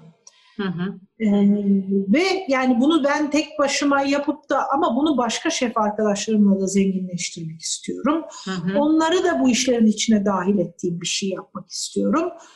Yani insan yetiştirmek diyorum ya, bir çıraklık programı hayalim var. Bakalım ne zaman olacak? Kim bu işe, çok ne zaman? Çok güzel bir hayal. Hadi Şemsa, beraber şu taşın altına elimizi koyalım, kim diyecek? O zaman göreceğiz. Belki de bunu dinleyen birisi olur da böyle bir yola çıkarız inşallah. Bilmiyorum yani, zamanı gelince inşallah olur. Ben çok da kastırmak, zorlamak peşinde değilim.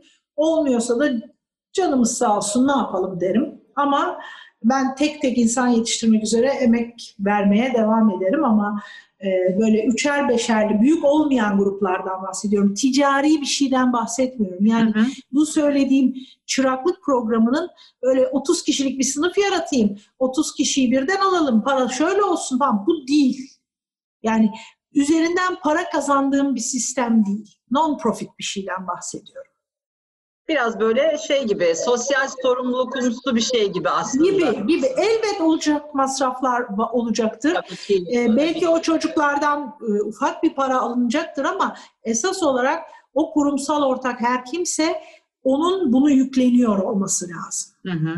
Bu da o kurumsal ortağın bu ülkeye katkıda bulunmaya karar vermiş olması lazım. Umarım bu hayalini de gerçekleştirirsin Şemsa'cığım. İnşallah ama bu dediğim gibi bu benim tek başıma yapabileceğim bir şey değil. Maddi imkan olarak beni aşar. Dolayısıyla ve benim tek başıma kurgulayabileceğim de bir şey. Benim fikirlerim ve nasıl bir yol olması gerektiğine dair çok net fikirlerim var ama benim o programı oluştururken yardıma da ihtiyacım var. Yani kurumsal maddi desteğin dışında da senin gibi, Sabiha gibi, Levon gibi, Gözdem gibi, Maksut gibi, Ali gibi sizlerin de yardımına ihtiyacım var. Artı eğitmen olduğunu bildiğimiz insanların da bir eğitim programı kuracağım için onların da yardımına ihtiyacım var. Ama bu eğitim programı hiçbir zaman klasik girdim dersi şöyle okudum programı değil veyahut bıçağı şöyle doğradım, et suyu şöyle çıkardım programı değil. Elbette ki bir temellerin üstünden geçilecektir ama aslında sanat tarihi okumak gibi düşün. Sanat tarihi okuduğun zaman bir temeldir o. Pek çok başka şey yapabilirsin. Sen de bunu yani ağırlama sektörü için, hizmet sektörümüz için kaliteli insan yetiştirmeye yönelik bir şeydir. İsmini koymakta zorlanıyorum. Böyle bir çıraklık programı hayali. Neyse fazla ciddileştik. Eğlenceli bir şeyler konuşalım. Çok güzelmiş. Peki. Aslında ben yavaş yavaş Cooks Grove'a geçecektim buradan. Biraz ya sen çok anlattın bu hikayeyi. Belki de ben uzun zamandır bildiğim için hani çok anlatmışsındır gibi düşünüyorum ama gene de anlatmak istersen yani bir kere de bize anlat diyeyim daha doğrusu. Elbette isterim. Hiç durmam. Şimdi Cooks Grove nedir? Bu proje. Şimdi burada bir zeytinlik var. Ben 2014 yılında yolum kazara bu zeytinliğe düştü. Zeytinlik almak veya buralara yerleşmek falan gibi bir yani zaten Ayvalık'a organik bir bağım var. 44 senedir geliyorum. O aşamada da demek ki 38 senedir geliyordum. Burada zaten bir evim vardı ama buraya temelli yerleşeceğim falan hiç böyle bir şey düşünmüyordum. Bir Şubat pazarında buraya yolum düştü. Kazara bu zeytinlerle aramda oluşmuş bir aşk hikayesi var. Ben o zeytinlerin altında durdum. Bu bir his, bu anlatabileceğim bir şey değil. Ben burada yaşlanacağım dedim. O ağaçlar beni beklemiş. Ben aslında o ağaçlar için hazırlanmışım. Ve burada yaşlanacağım ama burada yaşlanmak demek bir emeklilik projesi veyahut burada bir işte o emeklilik otururum evimde o böyle falan öyle bir şey değil. Çünkü emekli olacak yaşta değilim. Ya da ne bileyim bir zeytinyağcı olayım. Hayır değil. Ben zeytinyağcılık benim işim değil. Ben aşçıyım. Ya da ne bileyim bir lokanta açayım orada. Bir işletmem olsun. Lokantacılıktan çok sıkıldım. İstemiyorum artık. Bak, hiç özlemiyorum. Heyecanlandırmıyor beni lokantacılık artık. Yemek pişirmek ayrı, lokantacılık ayrı. Ama burada madem beni en çok heyecanlandıran şey insan yetiştirmek... Aslında temelinde o bahsettiğim çıraklık programını yapmak vardı. Bir gün elbet olacak. Gününü bekliyor. Doğru zamanı gelince olacak. Ama bunun yanı sıra Kuzey Ege bana göre özel bir bölge. Türkiye'nin bütün coğrafyaları ayrı ayrı özel. Burası benim gönlümün özel bölgesi. Ben buralı değilim. Dışarılıklıyım. Sonradan gelmiş birisiyim. İstanbulluyum. Sonradan babam buraya yerleşti. İşte benim bir evim oldu. Geldim gittim bir sürü şey. Ama Kuzey Ege'nin malzemesinin kalitesine, toprağına, rüzgarına ve yemek kültürüne hayranım. Ben de. Ve Türkiye deyince yurt dışında yemek olarak Antep'in gösterilmesine de kılım. Özür diliyorum. Antep mutfağını çok beğeniyorum. Bu asla Antep mutfağını beğenmemek, küçümsemek falan öyle bir şey değil. Harikadır Antep. Antep de özel bir yerdir. Hı hı. Ama Antep'in başarısını tebrik etmek lazım. Bu sanıyorum belediyenin başarısı, Antep Belediyesi'nin ve o başarıda süreklilik kastetmesinin başarısı. Kendilerini çok iyi tanıtmayı becerdiler. Ellerinden öperim. Ama bir rol model olacaklardır belki de, ne bileyim, Kuzey Ege için yani. Evet, şimdi ben dedim ki o zaman Kuzey Ege'yi kimse bilmiyor. Yani yurt dışında kimse bilmiyor. Türkiye içinde de bilen ne biliyor? Rakı, balık. O kadar. O kadar. Ahtapot, kalamar dersen evet. Karadiken dersen evet. Ama ot, yeşilliği, bamyası, şusu, busu çok başka türlü. Susamı, pekmezi, tahini, peynirleri, süt ürünleri, yani çok başka türlü şeyleri var. Ayvalık deyince rakı, balık, Ayvalık klişesinden de nefret ediyorum. Bu arada sen şeyi nasıl düşünüyorsun? Balık ve rakı konusunu? Ben balık mezeleriyle rakının çok iyi gittiğini düşünüyorum. Balıkla rakıyı tüketeceksem eğer küçük balıkları tercih ederim. Çünkü, kızarmış balık. Evet, küçük kızarmış balıklar. Çünkü yani rakıyı soğuk içmen lazım, yavaş içmen lazım. Balığı da hızlı yemen gerekecek soğumasın diye. Orada bir böyle içim sorunsalı var. Hani beraber tüketim sorunsalı var gibi geliyor bana. Özellikle anatomide daha düşük olan rakılar var ya şimdi. Onlarla balığın çok daha iyi olacağını düşünüyorum. Yani şunu söylemeye çalışıyorum aslında. Eğer tüketebiliyorsak, hızlı tüketebileceğimiz türde, yani böyle meze tadında, çerez gibi yanında pıtı pıtı tüketebileceksek, ortaya paylaşımlık alacağımız bir şey gene. Bu bir istavrit olabilir, bir sardalya olabilir, hamsi olabilir, kabak, kızarmış balıklar. Onlar da çok iyi olduğunu düşünüyorum. Ama büyükçe bir balıkla tüketim hızları birbirine uymadığı için çok toplamaz olması zor gibi geliyor, ama bundan keyif alan insanda çok fazla var tabii ki. Ben lezzet olarak da uydurmuyorum.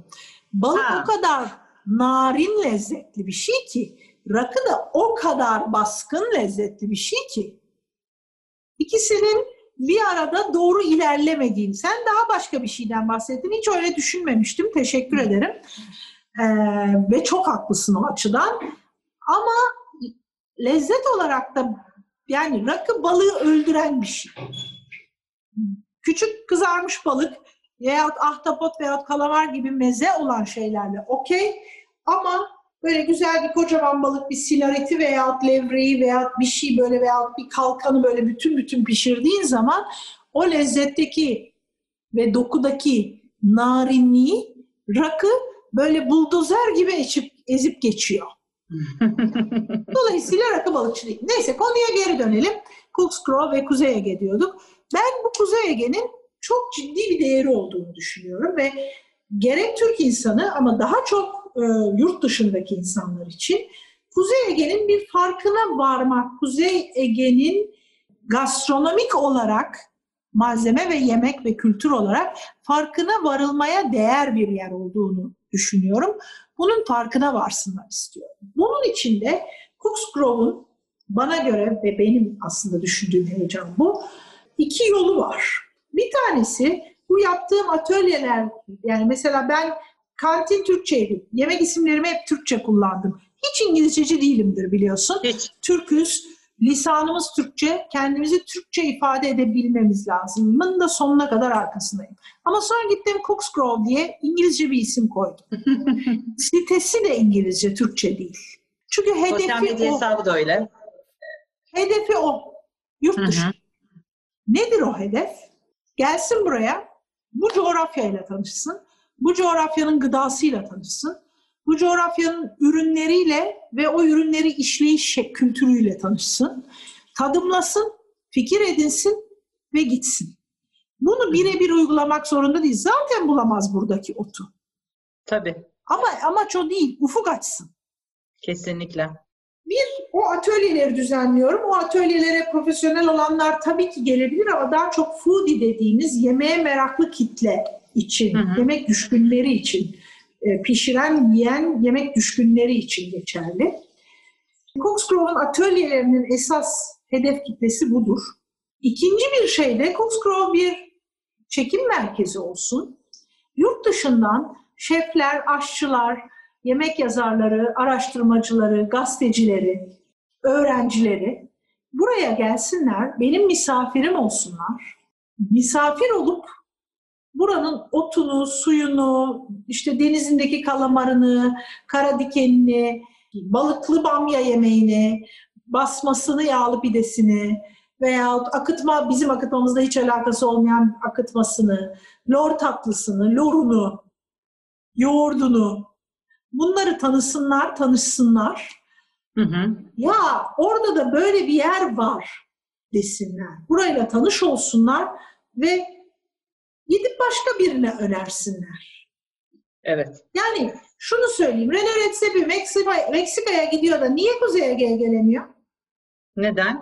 Şu kadar fikri yoktu ondan. Son 10 senedir herkes Meksika konuşuyor. Bak bu işler evet, pazarlama işi. Kesinlikle. San Sebastian'ın 50 sene önce San Sebastian'ı kim biliyordu? Hiç kimse. Hiç kimse. Hiç kimse. Sonuçta bir an geldi, dünyanın yemek Mekkesi oldu. Evet. Şimdi Nordik mutfaktan, Kuzey mutfağından bahsediyoruz. Özellikle Noma ağırlıklı olarak. Hı hı. Arkadaşım 10 sene evvel Nordik mutfak mı? Neydi o? Neyi öyle bir şey yoktu tabii ki de. Ha, teşekkür ederim. Bunların hepsi pazarlamayla ilgili şeyler. Networking, bir kişi kişiye, adam adama olanlar. Bir de tabii aslında bir takım politikalar. Yani tabii, tabii, tanıtıma ait politikalarımız olması lazım. Ama tanıtıma ait politikalar meselesi çok ayrı bir konu. Hiç oraya girmeyeyim çünkü... Girmeyelim. Girmeyelim. Yani orada kudurabilirim çünkü. Girme.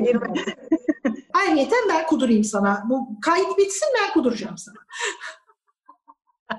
Çünkü hakikaten kuduruyorum. O politikaları kim belirliyor? O yemekleri kim belirliyor? Oraya yollananları kim belirliyor? Neye göre seçiliyor?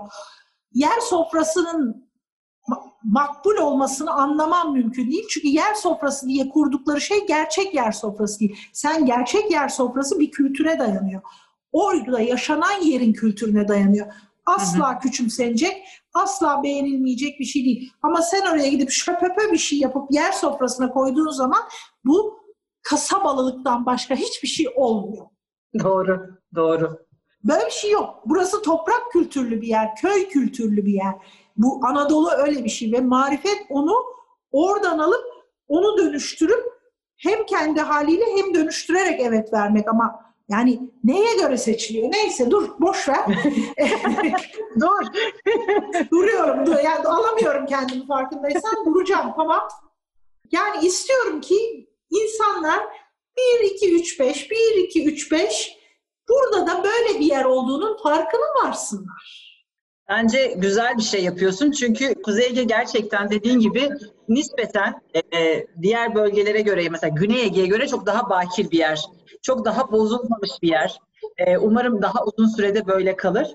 Doğru, yani malzemelerini de tanımıyor bu arada insanlar. Hani tanınmıyor derken plajından ve benzerisinden bahsetmiyorum. Malzemesini tanımıyor insanlar. Gerçek mutfağını tanımıyor. Gerçek ürünlerini tanımıyor. Ya yurt dışında hele hiç, hani bence bizim ülkemizde bile tanınmıyor da doğru düzgün. Yani yurt dışında tabii ki de hiçbir fikirleri yok yani. Peki sen bu atölyeleri ve bu programları değil, çünkü sadece atölye gibi değil yani, sadece mutfağa girilmiyor sizin yaptığınız işlerde. Üretici de geziliyor, pazar da geziliyor. Evet. Bunları bizlere uygulama şeyin yok mu? Programları. Neye uygulama? Yani bizim ülkemizde yaşayanlara, yani Türkçe uygulama ihtimali var mı? Tabii ki var. Niçin olmasın? Yani bu o sitenin İngilizce olması buraya Türk bir grup gelemez anlamına gelmiyor ki. Hı. Elbette biz bugüne kadar Türk de ağırladık bir sürü. Sadece İngilizce olmasının sebebini açıkladım. Böyle bir hedef kitle olduğu için. Evet. Ama Türkiye'den buraya gelmek isteyen, atölyelere katılmak isteyen veyahut kendisine özel tek başına veyahut birkaç kişilik yemek dersi veyahut gezisi, işte bütün programla beraber ayarlamak isteyenlere elbette kapımız açık. Oradan bize bir mail atar ve oradan yürürüz. Yani bu Türkler de bilmiyor zaten, dediğin gibi.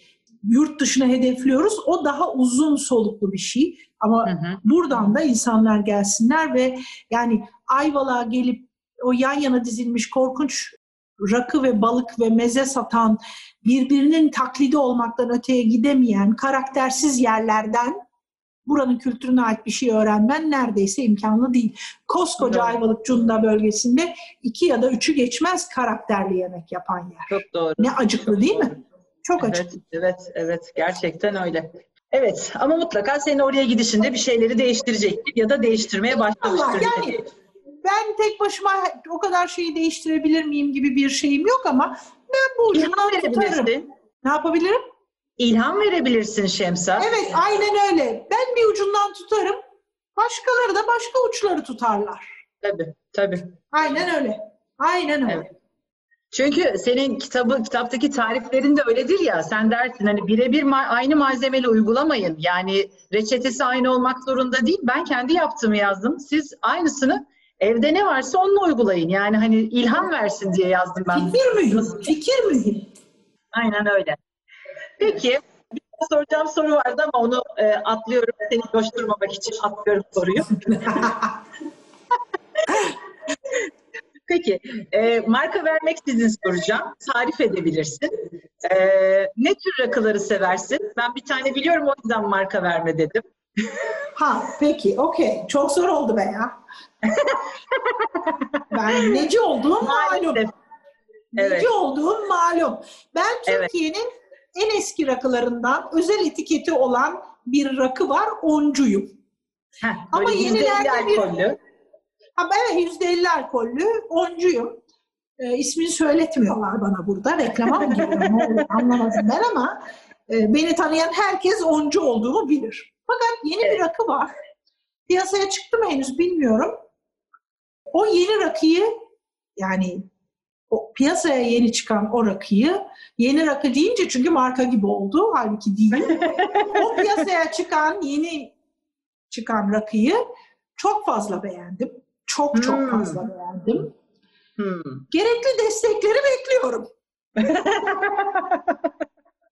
Peki, şimdi... Gerçekten efsane olmuş yalnız. Öyle mi? Acayip bir şey o. Acayip. Bunca senelik alışkanlığımdan vazgeçebileceğim noktaya geldim onun sayesinde. Wow. Çok iddialı. Acayip bir şey. Gerçekten öyle. Peki, şimdi gözümüzü kapatalım biz. Sen bize bir rakı sofrası kur. Sofrada ben ne var? Kimler var? Neredeyiz? Tamam. Birinci soruyla başlayalım. Rakı sofrasını kuralım önce. Rakı sofrasının yeri önemli değildir. Ama muhabbet olabilecek. Bence gürültülü bir yerde rakı sofrası olmaz. Kalabalıkta da rakı sofrası olmaz. Evet, meyhaneler bunun dışında kalıyor biliyorum. Ama ben meyhane tipi rakı sofrasından bahsetmiyorum. Ev tipi rakı sofrasından, dostlarla beraber olan bir rakı sofrası. Çünkü ben ondan hoşlanırım. Muhabbet edilemeyecek olduktan sonra rakı sofrasının hiçbir anlamı yoktur. Rakı sofrasının esas yemeği muhabbettir. Dolayısıyla rakı sofrasında esas yemek, ana yemek olmaz.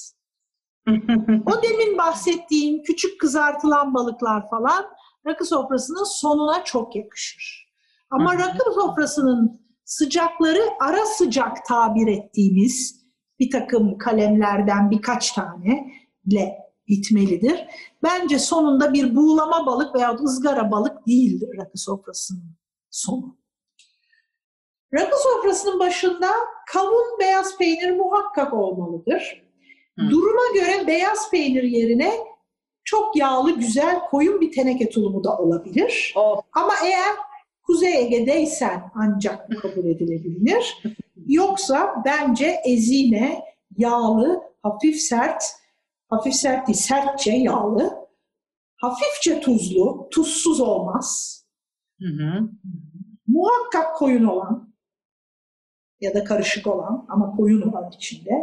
Hı hı. Bir beyaz peynirle mis kokulu bir kavunla başlamak gerekir.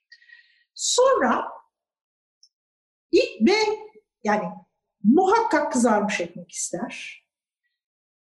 Yumuşak taze ekmekle olmaz. İki tarafı da kızarmış ekmek olacak. Tek tarafını böyle kızartıp altı yumuşak gelmeyecek. Ateşe koyup ısıtmaktan da bahsetmiyorum. Yanmamış elbette ama kızarmış ekmek gelecek. Hı hı. İstanbul'da olsaydım, ya pardon İstanbul'dan önce. Sonra bir ufak tuzlu balık gelmesi lazım. Hı. İstanbul'da olsaydım tabii ki lakerda gelecek. Ama İstanbul dışı lakerda yemem. Soframa da koymam. Lakerda yaptıklarını düşünenlerden özür dilerim. Evet. Lakerdanın iyisi İstanbul'da yapılır. Ve İstanbul'da yenir. Çünkü bir İstanbul geleneğidir. İstanbul Rum geleneğidir. Yunanlı da lakerda yapmayı bilmez. Buralarda da yapanlar oluyor. Herhangi bir yerde de oluyor. Bir kere olmuyor. Çünkü niye? Bence torikten yapılacak. O torikte nerede yakalanacak belli. Kesinlikle Boğaz'da. Dolayısıyla uğraşmayalım. İstanbul lakerdası varsa koyalım. Yoksa tamam, lakerdayı pas geçelim. Anlaştık. İstanbul lakerdasını koyuyorsak sakın ha üzerine zeytinyağı koymayalım. O ne kadar zeytinyağcı olduğum biliniyor ama o lakerdaya da hakaret etmeyelim rica ederim. Şimdi dinleyenler yüz ifadeni görmüyorlar, o yüzden ne kadar ciddi olduğunu bilmiyorlar. Bu arada ben net görüyorum. Dalga geçiyorum sanıyorlar değil mi? Gülme. Çok ciddi bir konudan bahsediyorum. Lakerdanın yanında kırmızı soğan olacak. Kırmızı soğan yoksa soğan olmasına gerek yok bence. Hı hı. Şahsi tercihimdir. Şart değil. Mecbur asla değil. Ama ben kızarmış ekmek ve tereyağı isterim.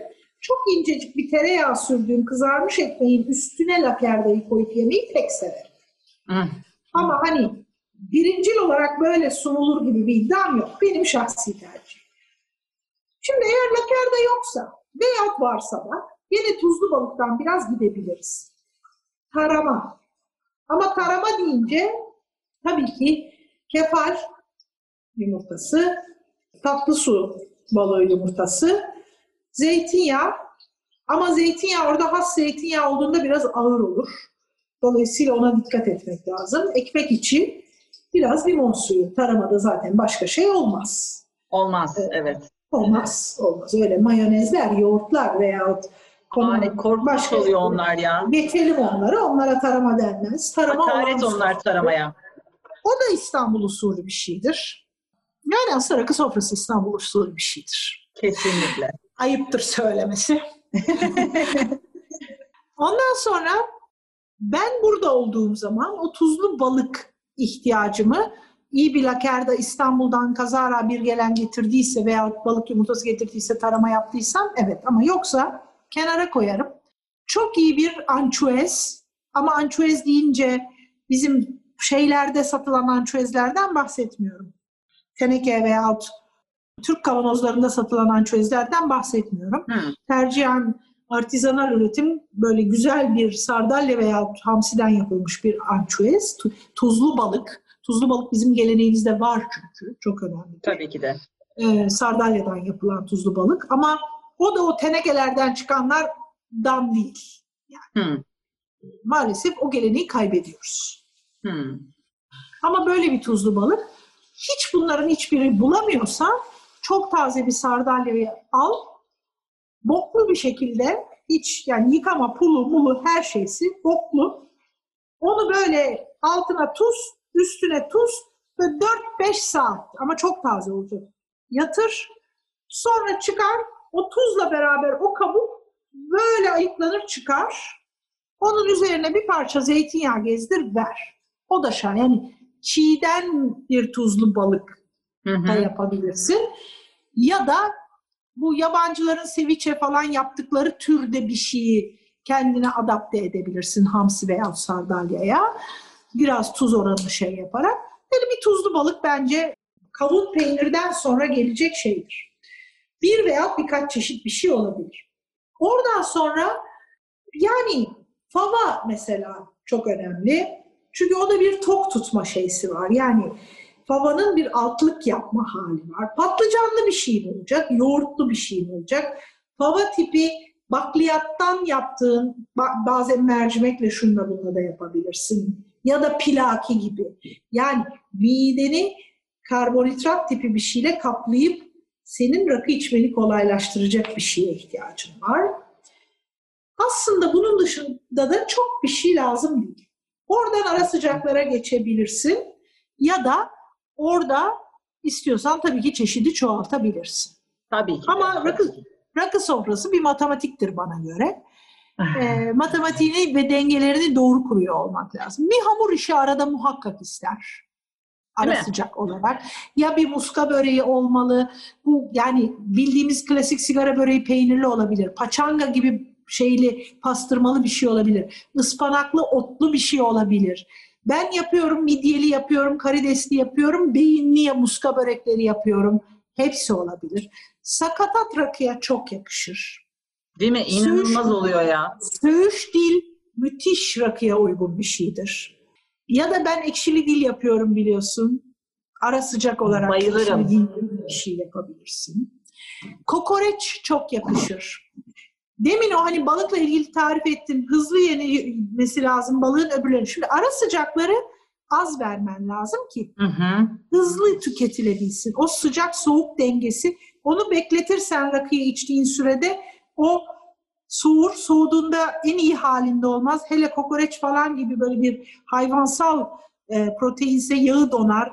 Onu istemezsin. Dolayısıyla ara sıcak dediğimiz şeyler böyle gelmemeli. Küçük küçük gelmeli ve hepsi aynı anda gelmeli.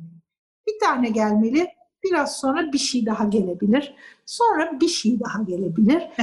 Ben o dolaştırıp pas etmeyi severim mesela. Ben evde de sofra kurduğum zaman her şeyi aynı anda getirmem. Ara sıcaklarının sayısı da gene sana bağlı, kişi sayına bağlı. Eğer 2 kişiye kuruyorsa 2 tane ara sıcak yeter. 3 maksimum ama daha fazla değil. Kişi sayın artıyorsa ara sıcak sayın da artabilir. Ciğer mesela ciğerle bitirebilirsin. Çok güzel bir sote ciğer yapabilirsin. Arnavut ciğeri yapabilirsin. Dil yapabilirsin. Kokoreç yapabilirsin. Böbrek ızgara yapabilirsin bir tekçik ya da böbrekten sote yapabilirsin. Bunların hepsi ara sıcak türünde bunun sonuna yakışır ve o küçük balıklar da müthiş yakışır. Ne bileyim işte üstü de muhakkak bir tek tatlı ister ama büyük bir tatlı değil. Çikolatalı asla değil, sütlü asla değil. Küçük bir alaturka tatlı yani mesela şekerpare yakışır. Kalbura bastı yakışır. Ve tutacak. Tahin helvası yakışır ama Allah aşkına fırına atılan tahin helvası nedir ya? Onu ben de sevmiyorum ya gerçekten. Yani bu nereden çıkıyor? Ve sanki dünyanın en büyük başarısıymış gibi başladılar, buluşuymuş gibi başladılar. Şimdi sanırsın üzerine fırına girmemiş tahin helvası yenmeyen balık sofrası olmazmış gibi davranılıyor. Nereden uyduruyorsunuz arkadaşım böyle şeyleri? Bir şey söyleyeyim mi? Bence kötü tahin helvaları için o tarifi uydurmuşlar. Çünkü piyasadaki birçok tahin helvasında böyle glikoz şurubu kullanıldığı için aslında herhangi bir lezzeti yok. Tahini ve benzeri alamıyorsun. Ama işte bu ülkenin her tarafında inanılmaz iyi helvalar var. Ben onun da iyi bir kitabının çıkması gerektiğini düşünüyorum. Belki vardır, ben bilmiyorum. Ama bölge inanılmaz helvalar var. Onları da fırına atmak bence hakaret onlara. Bence de. Durum budur yani. İrmik helvası da olur bak. Güzel bir dondurmalı ılık irmik helvası da yakışır rakının üstüne. Valla öyle bir sofra kurdun ki Şemsa. Zaten aç başladım şu podcast'i çekmeye. Şu an gidip neye saldıracağımı bilmiyorum bitince, öyle söyleyeyim sana. Eline sağlık. Artık akşama bir rakı sofrası kurarsın şekerim. Evet, aynen öyle. Azıcık da şarap konuşalım o zaman. Favori şarapların ama gene marka değil, üzüm olarak söyleyebilirsin, bölge olarak söyleyebilirsin, stil olarak söyleyebilirsin. Öküz gözü, Boğazkere. Bana göre Türkiye'nin en önemli üzümleri. Söylemiştim. Üzüm ve şarap konusunda uzman değilim. Şahsi tercihi bahsediyoruz. Bana göre diyorum bak. Ben çok severim. Ama mesela Kapadokya'dan emir de severim. Narince çok böyle narin bulduğum ve çok sevdiğim bir üzüm. Yani muskat, moscado, muskat nedir? Türkçesi onun misket üzümü. Misket üzümü severim. Ondan sonra ben çok beyaz şarap seviyorum ve rahat içiyorum. Bir de son zamanlarda nispeten öğrendiğim ve hayatıma girmiş olan bir doğal şarap konusu var. Orada da Kapadokya'da çok sevdiğim iki kişi var. Yaptık doğal şarap yapıyorlar. İsim ve şey söyleyemediğimiz için söyleyemiyorum. Marka söyleme ama ismini söyleyebilirsin. Okay, Budo ve Hacer var. Budo ve Hacer'in yaptığı mesela bir keten gömlek veyahut herkese göre olmayan Hasan Dede. Bayılırım. Bir de tabii biliyorsun Riesling severim. Türk üzümü değildir ama Riesling'e ölürüm. İyi bir Riesling yıkar geçer adamı diye düşünüyorum. Çok kırmızı şarapçı değilim. Bu çok da bilmiyorum. Onun için o bu şu diyemem. Ama hani nereye gitsen mesela şardoneci hiç değilim. Yerli veya yabancı fark etmez. Ama şardoneci hiç değilim. İyi bir şardone çok iyi bir şey olabilir biliyorum. Ama burada üçüncü kalite bulduğum yabancı şarapları içmeyi reddediyorum. Dolayısıyla işte mesela şardoneli bir şey almıyorum. Ama Türk markası olup bizim kendi üzümlerimizle üretilen bir takım şarapları da çok beğeniyorum. Hatırlıyorsan kantin akşam servisine girerken seni aramıştım. Yani Türk üzümü ağırlıklı olsun. Yabancı üzüm olmadan tabii yapamıyorsun ama sadece Türk şaraplarından bir liste hazırlayalım istemiştim. Evet. Ve öyle bir liste hazırlamıştık ve onu da işte birkaç kere değiştirdik. Menüler yaz kış değiştikçe, menüler her gün değişiyordu da sezon değiştikçe, yemek türlerinin ağırlığı, yavaşlığı değiştirdikçe sene içinde de galiba onu 3 kere falan değiştirdik. Evet o civarda. Ama benim yani sen biliyorsun isim söyleyemiyorum. Türkiye'nin ta tekel zamanından gelen bir şarabı var. Kırmızı şarap var. Evet. Elazığ galiba orada yetişiyor diye düşünüyorum. Aynen. 1944'ten beri. Fabrikası da orada. Hani Türkiye'den bir tane şarap içecek olsaydım, tek geçecek olsaydım, Türkiye'nin en iyi şarabı olduğunu bilemem, düşünmem. Bir de bir sene öbür seneye uyar uymaz. Onlar için değil ama o kadar senedir bu ülkede yapılıyor olmasının, bu ülkenin hala yaratmaya devam ettiği bir kıymet olmasının ve bu ülkenin toprağının üzümünü yapıyor olmasının gönlümde ayrı bir yeri var, odur. Haklısın, çok haklısın. 1944'ten beri neredeyse aynı formülle yapanlar değişmiş olsa da hala hayatını sürdürüyor ki bu çok önemli bir şey. Bu bir ülke için devam eden, bu kadar uzun zamandır devam eden bir markasının olması çok kıymetli bir şey, haklısın. Evet. Peki şarabın yanına en sevdiğin eşlikçiler neler? Eşlikçi nedir şarabın yanına? Şarküteri severim. Ama şarküteri deyince yani daha çok yurt dışından gelen tipte şarküteriyi severim. Peynir elbette sevilir. Ama mesela hangi peynir? Orada da Türk peynirciyim. Yani Türkçüyüm zaten genel olarak. Yani öbürlerinin iyisini bulduğum zaman bayıla bayıla yerim bitiririm. Tabii ki. Hiç itirazım olamaz. Her şeyin iyisini okeyim ama yani bir Divle Obruk varsa Divle Obruk isterim. Yani tabii bu içtiğin şaraba da bağlı. Kars gravyerinin bir kahvaltı peyniri olmadığını hepimiz biliyoruz yani. Belli şaraplara, belli eşleşmelere çok yakıştığını, gittiğini biliyoruz. Tabii.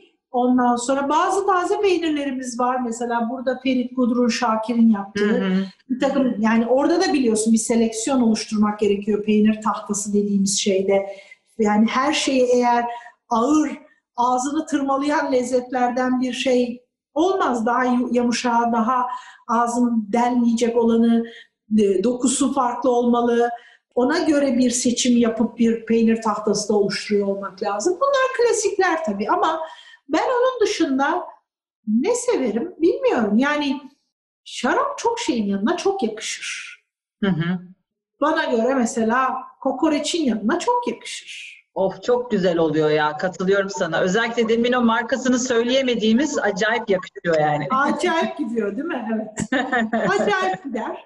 Kokoreçin yanına çok yakışır. Yani yaprak ciğere çok yakışır. Sulu yemeklerle şeyi eşleştirmek zor.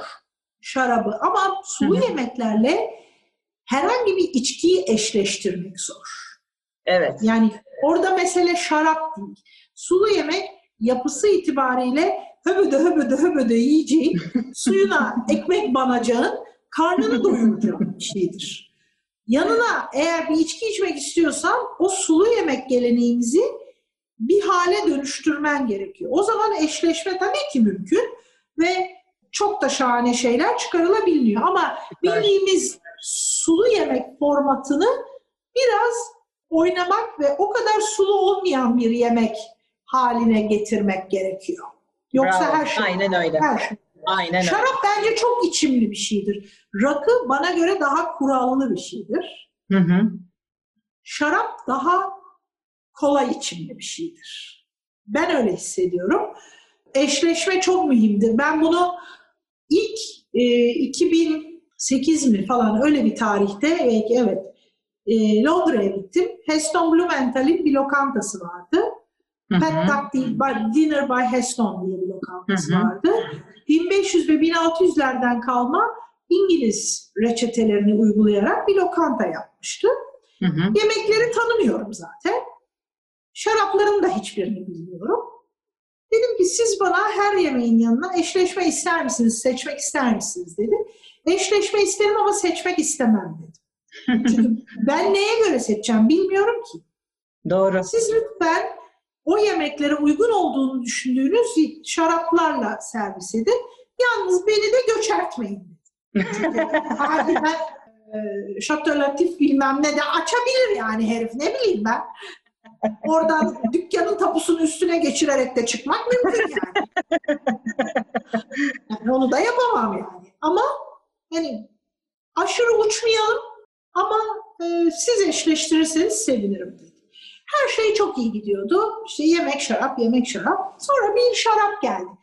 Ana yemek yani böyle 8 ya da 9 kalem yemek. Yemek neydi onu hatırlamaya çalışıyorum. Güvercin. Ha. Pigeon. Evet.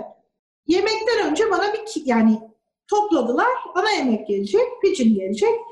Bir Chianti Classico getirdi. İyi, okey. Yani olabilecek en adi şaraptan bahsediyoruz. Farkındasın değil mi? Yani düz bir şey yani. Düz ötesi bir şey. Karakter, neredeyse karaktersiz bir şeyden bahsediyoruz. Yani özel bir rekoltesi falansa ayrı bir konudur ama öyle bir şey. Chianti Classico getirdi. Hı. Ben şarabı içtim, yüzümü buruşturdum. Böyle fena oldum yani. Ondan sonra bu mudur dedim yani. Ben yüzümü buruşturdum ama neyse yani zaten güzel yiyip içmişim, adama bunu al falan diyecek halim yok. Bunu al da neyi getir diyeceğim herife. Bilmiyorum. Ne diyeceğim? Yemek geldi. Ben şarapla oralı olmuyorum. Yemeğimi yemeye başladım. Çok şahane bir güvercin. Böyle yiyorum falan ama tabii yani yutacaksın yani. Bir su da lazım yani. Su yerine de orada o şarap duruyor. Ben ağzımda hala şey varken o şaraptan bir yudum aldım. Aa, dünya değişti. Değil mi? Başka boyutu. Oha! Yani nasıl yani? O beğenmediğim, yüzüme ekşittiğim, bu mu lan dediğim şey, o yemeğe öyle bir oldu ki inanılır gibi değildi. Aa dedim, böyle bir dünya varmış demek ki. Güvercin Chianti'yi yükseltti, yüceltti birden yani. O onu mu yükseltti, o öbürü onu mu yükseltti, ne oldu bilmiyorum. Ama bir şey oldu. Ve yani acayip bir yemek yedim. Acayip bir yemek yedim. Süper. Yani müthişti. Orada dedim ki evet, bu başka bir dünya. Bu benim bilmediğim bir dünya. Öğrenmeye sabrım yetmez ama her fırsatta denemem gereken bir dünya. Dolayısıyla ben mümkün olduğunda yurt dışına gittiğimde özellikle her zaman 3 kalem yemek bile yiyorsam, bir tadım menüsü olması şart değil, her yemekle başka bir eşleştirme yapılmasını oradan rica ediyorum ve öyle gidiyorum. Ve yani ben bunu şarap konusunda da bilgili olayım diye yapmıyorum. Benim için şarap olsun, rakı olsun, yemek olsun fark etmez. Benim için önemli olan lezzet, ağzımın içindeki lezzet patlaması ne oluyor? Bana ancak o lezzet ilham verebilir. Onun lezzetinin bana yarattığı şey bende kalır. Ben o şarabı bir daha bulamam. Bulmaya da çalışmam. Benzerini yakalamaya da çalışmam. Ama oradan bir şey kalır bende. İşte öğrendiğim de o kalan şeydir. Doğru söylüyorsun. O sayede doğru. Daha iyi yemek pişirebilirim. Daha güzel sofra kurabilirim. O kadar. Süpersin Şemsa. Ya harika bir sohbet oldu. Çok da özlemişim seninle konuşmayı gerçekten. Ben de seni çok özlemişim. Evet, evet gerçekten öyle. En kısa zamanda yüz yüze görüşeceğimizi umuyorum. Şarabı al gel. En kolayı o zaten. Şarabı al gel yeriz. Ben yemek pişiririm. Sen şarabı al gel. Anlaştık. Peki son olarak söylemek istediğim başka bir şey var mı? Ne diyeyim ya? Yani güzel konuştuk, gayet iyi konuştuk. Yemek kadar lezzetli oldu. Gerçekten evet, çok lezzetli. Hayır yok. Daha bence bunu yüz yüze de yapalım. Söylemek isteyeceğim tek bu olur. Anlaştık. Bunu yüz yüze de yapacağız mutlaka. Çok teşekkür ediyorum. Çok renkli ve eğlenceli bir sohbet oldu gerçekten. Eminim dinleyenler de bu enerjiyi ve keyfi alacaklardır. Teşekkür ederiz Şemsa. İnşallah. Herkesin kulağına inşallah iyi gelsin. Ben teşekkür ederim.